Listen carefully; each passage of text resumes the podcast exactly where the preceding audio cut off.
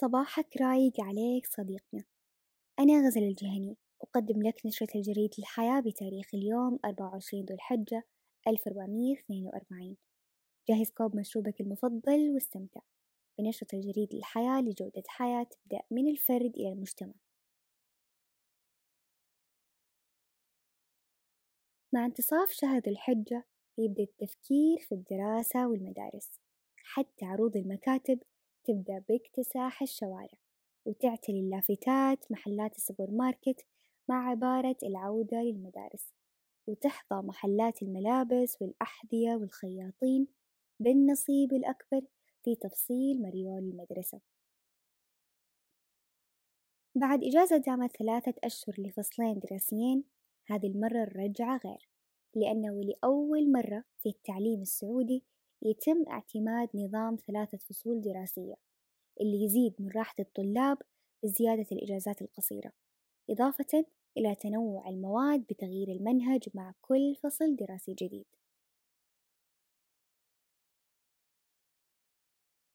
أفاد معالي وزير التعليم بأن التقويم الدراسي راح يكون بنظام ثلاثة فصول بدلا من فصلين دراسيين على أن يتكون كل فصل دراسي من 13 أسبوع. لافتا إلى أن التقويم الدراسي الجديد يتضمن 12 إجازة أثناء العام الدراسي. في كل فصل دراسي هناك إجازات نهاية أسبوع مطولة.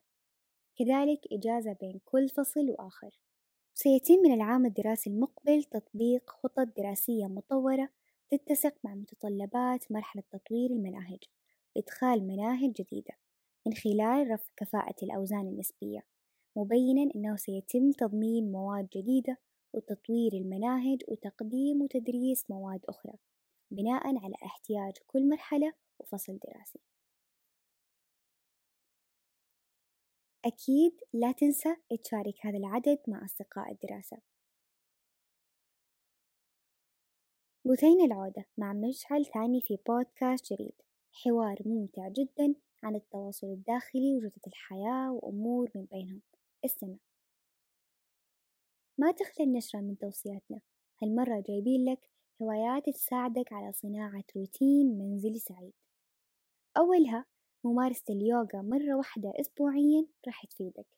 الرقص اللي يخرجك من الروتين ويحرك جسمك. والطبخ من يدك لذيذ. وأكيد ألعاب الفيديو. ممكن دوري فيفا مع أخوانك وإن شاء الله تعرف تلعب.